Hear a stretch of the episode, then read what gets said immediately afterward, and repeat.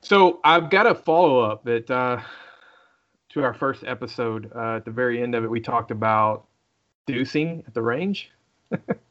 Yeah. I've got a good reason why not to deuce in the porta potties.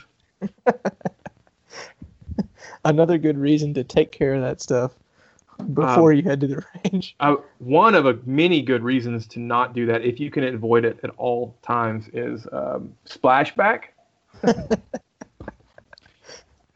it's a thing, and it's very, uh, yeah, nasty gotta- and unse- unsettling.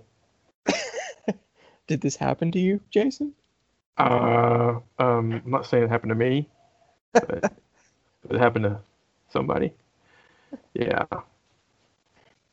So don't uh, beware of the splashback. So you know. So this person that this happened to. Yeah, was they're telling this- me they they were telling me this story. was okay because I know when I've gone into these things, like that hole's fairly deep, you know. Okay, so, this person was this told like me. a like a hella splashback, like like 18 inches of splashback? this person told me this is what happened. they they observed that it was a good deep depth, uh, good depth down, and they were like, "Well, there shouldn't be any splashback by that."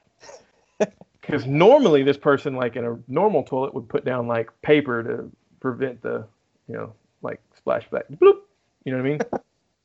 and um, they didn't do that until they got a little bit of splashback, and then they started wadding up paper and throwing it down in there, so they p- would prevent any more. Oh my gosh, What this person told me. That's very unfortunate for this person. Yeah, it's gross. so, I don't.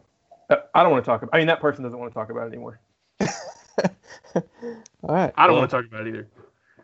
Uh, There you have it. There's another good reason that that should be on your your pre-match checklist.